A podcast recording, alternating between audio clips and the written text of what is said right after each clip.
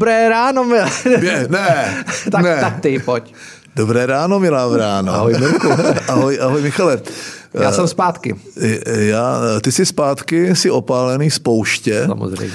Já jsem, spálený. Já jsem spálený z jarního sluníčka z, tě, z oddílových závodů včera. No, pokazil jsem to synovi, rodinný závod a jako ten, Jakože družstva to byly? No, to bylo družstvo, jakoby rodiče nebo rodič dítě.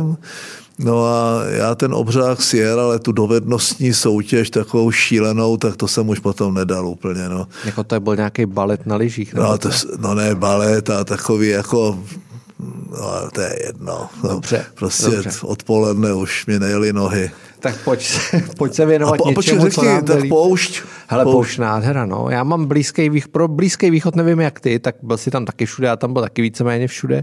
Uh, v Jordánsku jsem nebyl 15 let, naposledy jsem tam byl na svatební cestě a ta země se změnila ve městě, v Amánu, samozřejmě v Petře a tak dále, jako všechno je jako větší biznis, ale bude to stejně dobrý. A mě vždycky ten Blízký východ hrozně vyhovuje tím tempem, tím, já mám rád, když ten ruch jako mě sedí, mám rád to jídlo tam, úplně mě to, krásně tak, jsem tam odpočinul. Tak je to proti té teorii, že všichni, všichni Arabáši jsou teroristi, tak tady je třeba vidět, že i když ten Abdullah II. má taky doma e, trochu problémy, nicméně pamatuju si, že jsem s ním potkal několikrát tehdy v Akabě, kdy on tam budoval to soborné celní pásmo a ty obchodní a rezidenční části, tak a chválil se tou Akabou, tak já mu tehdy jsem si vymyslel anglické slovo a říkal jsem mu you have to Akabize hold the Jordan.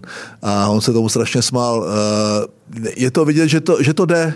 Jestliže tam je ekonomická síla a je tam práce, tak jsou schopni absorbovat jak nějaký uprchlíky, tak samozřejmě držet tu zemi relativně klidnou. No ale pořád tam jsou. No, v Akabě je pořád ta speciální ekonomická zóna, že když tam jedeš, tak jsou tam, je tam celnice, prostě klasika, kontrolují ti tam pas, ale co je zajímavé, před těma 15 rokama, tak všude byly obrovský podobizny toho Abdulláha. Jo, fakt jako na, na, na třeba na, na autobusáku ve Vády Musa, což je to městečko u Petry.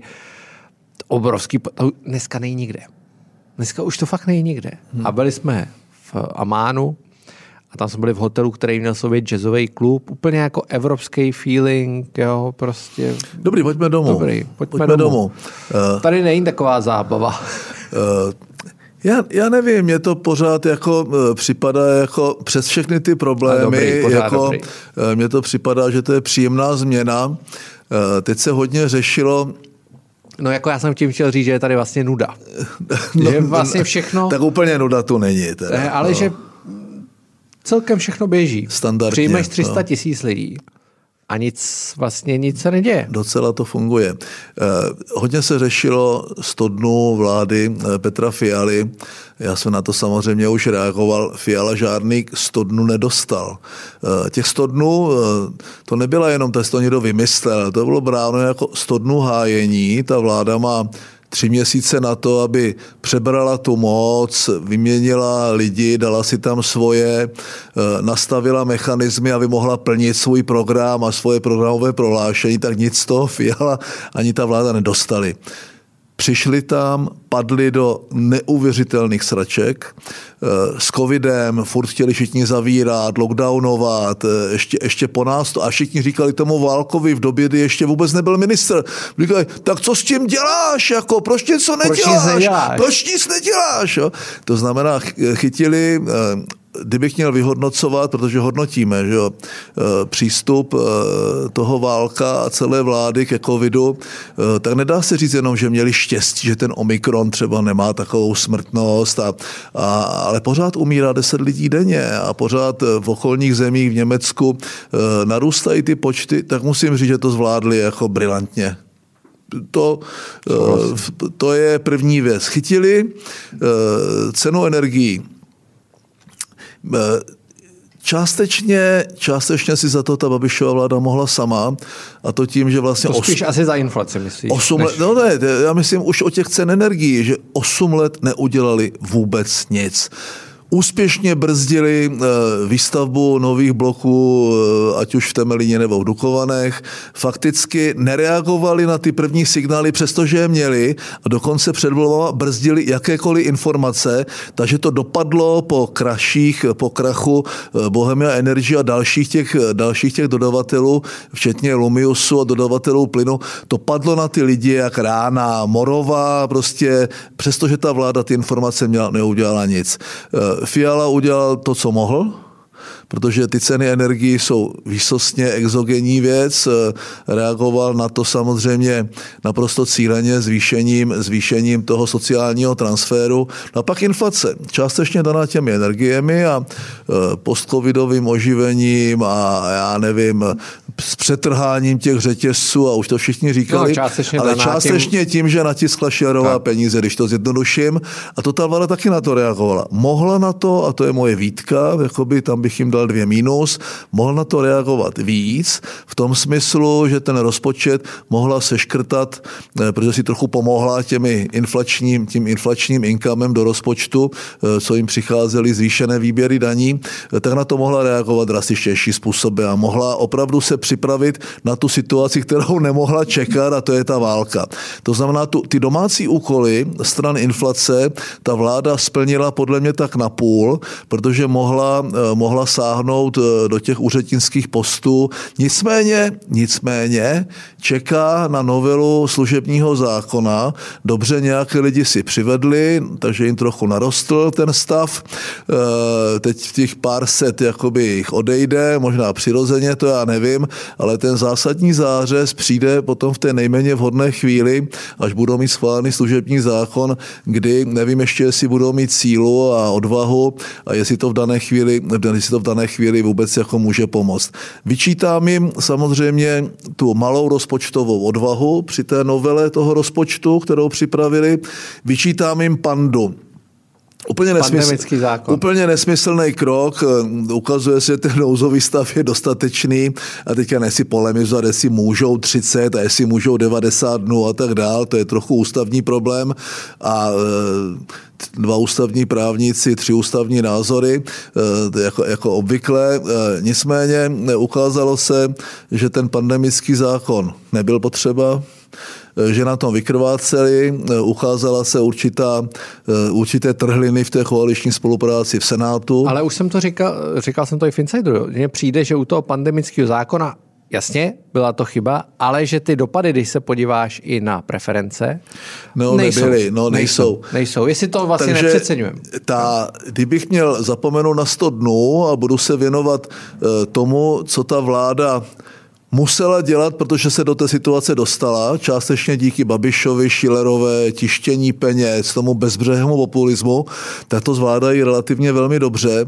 A e, k jednotlivým ministrům, ti, kteří jsou přímo spojeni e, s tou uprchlickou vlnou válečných uprchlíků z Ukrajiny, tak tam nemám žádné výhrady. Vítra Kušan, Lipovský, Vítra Petr Kušan, Lipovský, Petr, Lipavský Petr Fiala, ale taky, taky samozřejmě Černochová a svým způsobem i Válech a Gazdích, protože to dopadá, eh, v těch přímých dopadech to dopadá na, eh, na školství, dopadá to na zdravotnictví a ta jejich připravenost systémová, tak jak to mají nastavené a to, jak zvládli tu první krizi, ten první nápor, tak smekám, klobouček, to prostě eh, je, je obrovský rozdíl proti tomu chaotovi, který by tady lítal v maskáčích a počítal ty pistole a náboje, a který by prostě zasahoval zasahoval tomu integrovanému záchrannému systému nebo těm tomu asistenčnímu centru a v těch krajích. Takže to bych řekl, že dobrý. Lipavskému vyčítám jedinou věc, za celou dobu jinak si počítá, počíná jako zkušený rutinér a to je jeho prohlášení, že se máme okamžitě odpojit od ruského plynu. E, to je bezvadný, asi bychom tím toho Rusa postihli maximálně, ale Lipavský není inženýr, není to energetik a tak asi netuší, že od doby od té mé doby, kdy jsem byli závislí na ruském plynu ze 70% a já jsem křičel, musíme diverzifikovat dodávky, musíme diverzifikovat trasy, musíme diverzifikovat zdroje eh, nebo ty původ toho plynu, protože nechceme být závislí na ruském plynu. Eh, a, a obhajoval jsem Nabuko a já nevím, co všechno. jsme se tady bavili. Tak od té doby eh, ta naše závislost vzrostla na 98%. Takže kdybychom se odstřihli od definitivně od ruského plynu, tak my, Slovensko, Balkán, jsme v situaci, ve které bychom opravdu se odsnout nechtěli. E, I to Německo, které tvrdí, jak je závislé na plynu, e, by mělo jakoby e, určitou díru v dodávkách třeba 21%, protože by dostala, dostalo ten plyn z těch terminálů. Když Takže Německo je Německo by na tom, na tom líp než my. Ano, Německo by na tom bylo líp jak my. My sice máme trasy, ale nemáme jak si na ten plyn úplně šáhnout, pokud nebude fungovat ta evropská solidarita. A v tomto smyslu to bylo Eh, eh, tyhle ty situace lepší vymlčet. Samozřejmě, že by bylo nejlepší se odstřihnout od ruské ropy a plynu. Eh, a to by ho postihlo teda jednoznačně. I když by to taky přežil, protože by to prodal jinde, jo, ale s nějakou, s nějakou slevou. Takže jinak ti ministři dobrý, ještě mě u Jana Lipavského ještě jedna věc. A vlastně my jsme se o tom bavili před vysíláním. Nicméně, jestli jsi všimnul, sporu na Praze 6, na naší domovské Praze 6, kdy Ondřej Kolář chce tam vlastně vzít si tu ruskou školu a Jan a říkal, že to prostě udělá, děj se, co děj a Jan Lipavský říká, že to nejde. Tak jsem si říkal, že to je vlastně takový jako že by se to zdalo asi zahrát líp. Samozřejmě asi Jan Lipavský se drží nějakých dohod, Uh, Ondřej Kolář je Tak tam je celá, celá řada těch pozemků, uh, kde jsou ty nejrůznější ruské instituce a padají pod tu ambasádu, speciálně ve Stromovce, tak to, to ukradli za bolševika. 68. No. To se, dá, to se dá prostě možná nějak řešit. Uh, tam, kde, tam, kde mají jednoznačné Eh, jakoby je to, je to půda ambasády, to znamená, je to ruská půda v tom smyslu, eh, tak to bude asi složitější a eh, asi to musí procházet nějakou dohodou a nějakým, nějakým standardním postupem. Asi nejde jim to jenom tak vzít, pokud se s tím nedohodne, že tu školu dají k dispozici jako prázdnou. Ale to mně připadá jako trošičku... Je to takový No, Minispor. Já vím, no.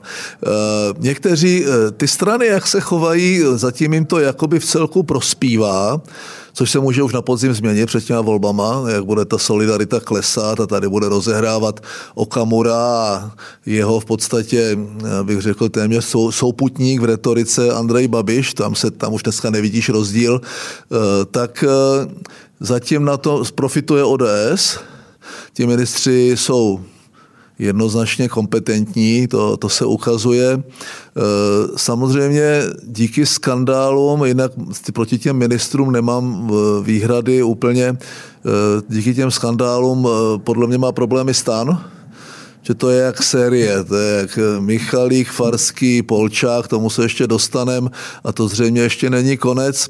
Piráti nám tak trochu vymizeli. Jako Když dneska je velký rozhovor s Ivanem Bartošem na to, to si rád přečtu, protože já jsem s ním i mluvil a říkal jsem mu, kde jste? Jako, jako jsme říkali, ty Piráty v té vládě potřebujeme. Není pravda, že Počkej, nepotřebujeme. Co ti na to řek?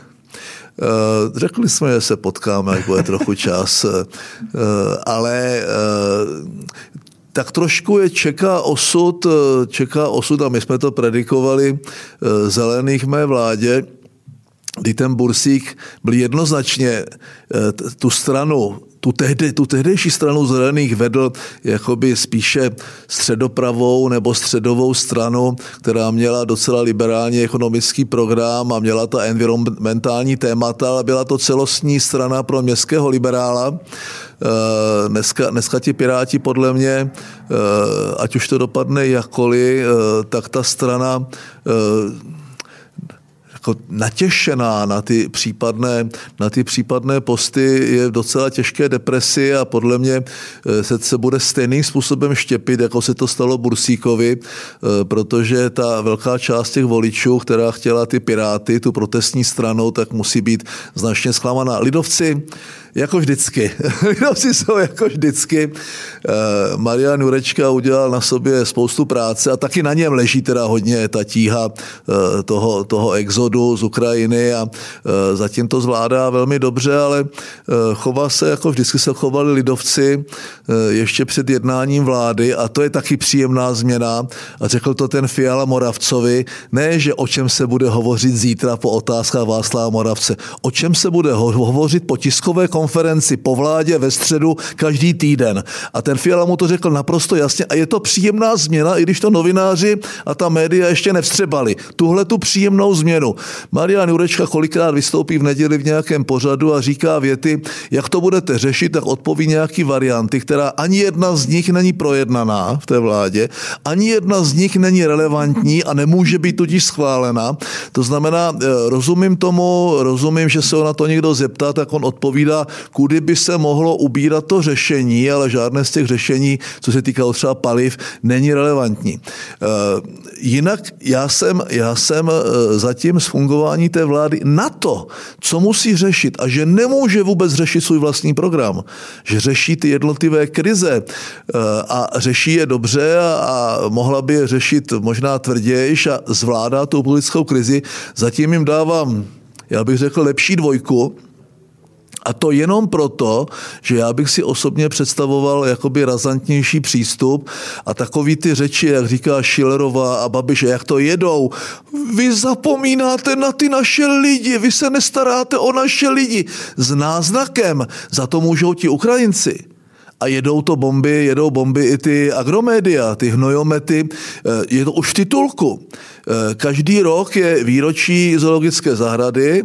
Všichni ví, že Ukrajinci dostali vstup za korunu nebo něco takového, ale v ten den, kdy je to výročí, je tam celá Praha. A ten titulek je